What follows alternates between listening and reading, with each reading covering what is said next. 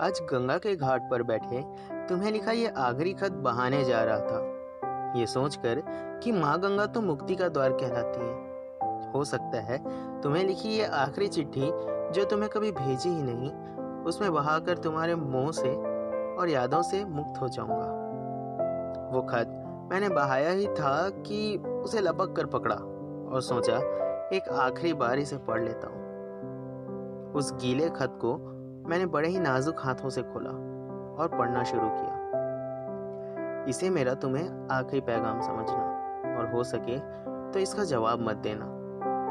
इसके ज़रिए मैं तुम्हें बस कुछ छोटी छोटी बातें बताना चाहता हूँ, जो कभी जताई थी मैंने, पर शायद तुमने समझने में देर कर दी। तुम्हें याद है, एक दफ़ा मेरी आँखों में गौर से देखते हुए तुम पूछ पड़ी थी कि जो प्यार मैं इनमें देख रही हूँ, वो दोस्ती से कहीं बढ़कर है। ऐसा कुछ है क्या? और मैंने तुम्हें खोने का डर मन में दबाते हुए कह दिया था। नहीं नहीं, ये तो दोस्ती वाला प्यार है। तुमसे हमेशा तो मिलना नहीं हो पाता था, पर जब भी, जितना भी समय तुम्हारे साथ में होता, उसका एक एक लम्हा मुझे बहुत कीमती होता था। मैं हर एक लम्हे को जीता था, और तुम्हारे चेहरे को गौर से एक टक देखा करता था। ये सोचकर कि जाने कौन सी मुलाकात हमारी आखिरी मुलाकात हो।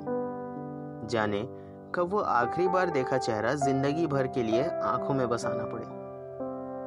तुमसे बिछड़ते वक्त जब भी मैं तुम्हें गले से लगाता था ना, तब अपना पूरा प्यार तुम्हें दे देता था। वो ऐसे लम्हे होते थे जब सीने से लगे हुए हमारे दिल एक दूसरे के सबसे करीब होते थे।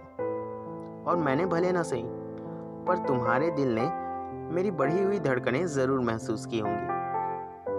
और प्यार जताने में रही सही कसर, वो आँसू पूरी कर जाते थे जो बिना इजाज़त ही बाहर आ जाते थे। खैर, कभी सोचा नहीं था तो मैं ऐसा कुछ लिखूँगा। पर जहाँ भी रहना, बस खुश रहना। तुम्हारा कोई नहीं।